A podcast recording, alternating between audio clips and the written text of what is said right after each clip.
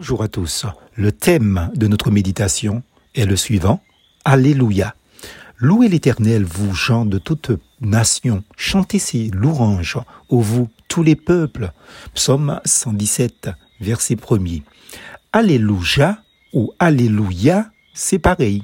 Si l'on considère le sens véritable de ce terme hébreu, ce mot Alléluia.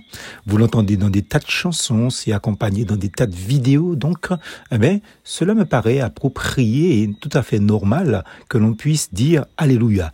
Non seulement le jour où je poste cette méditation, en ce dimanche, mais Alléluia, louer l'Éternel doit être un chant au quotidien. Alléluia est une expression particulièrement fréquente dans les psaumes. Elle est formée de deux mots. Premièrement, Allel, qui signifie louer. Deuxièmement, Yah, qui correspond au nom de Dieu, le tétagramme, c'est-à-dire YHWH, que l'on a nommé Yahweh, souvent traduit par l'Éternel en français.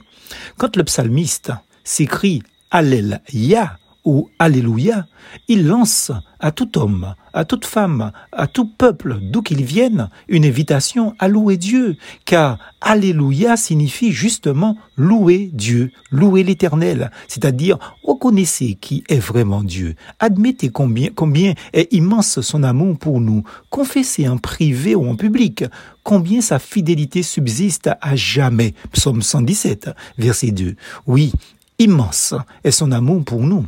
Dieu l'a prouvé en offrant son Fils pour nous réconcilier avec lui. Rien ne peut séparer de lui ceux qui croient en lui et en son amour.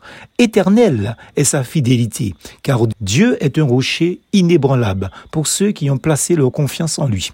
À travers les bons comme les mauvais jours, Dieu est fidèle. Il n'abandonne pas ses enfants. Puissons-nous proclamer nous aussi en ce dimanche, jour du Seigneur, de tout notre cœur, un Alléluia fort dans la louange et l'adoration, car si nous avons goûté combien le Seigneur est bon, notre responsabilité est de le témoigner à tous. Alléluia, Amen, plus force en Jésus.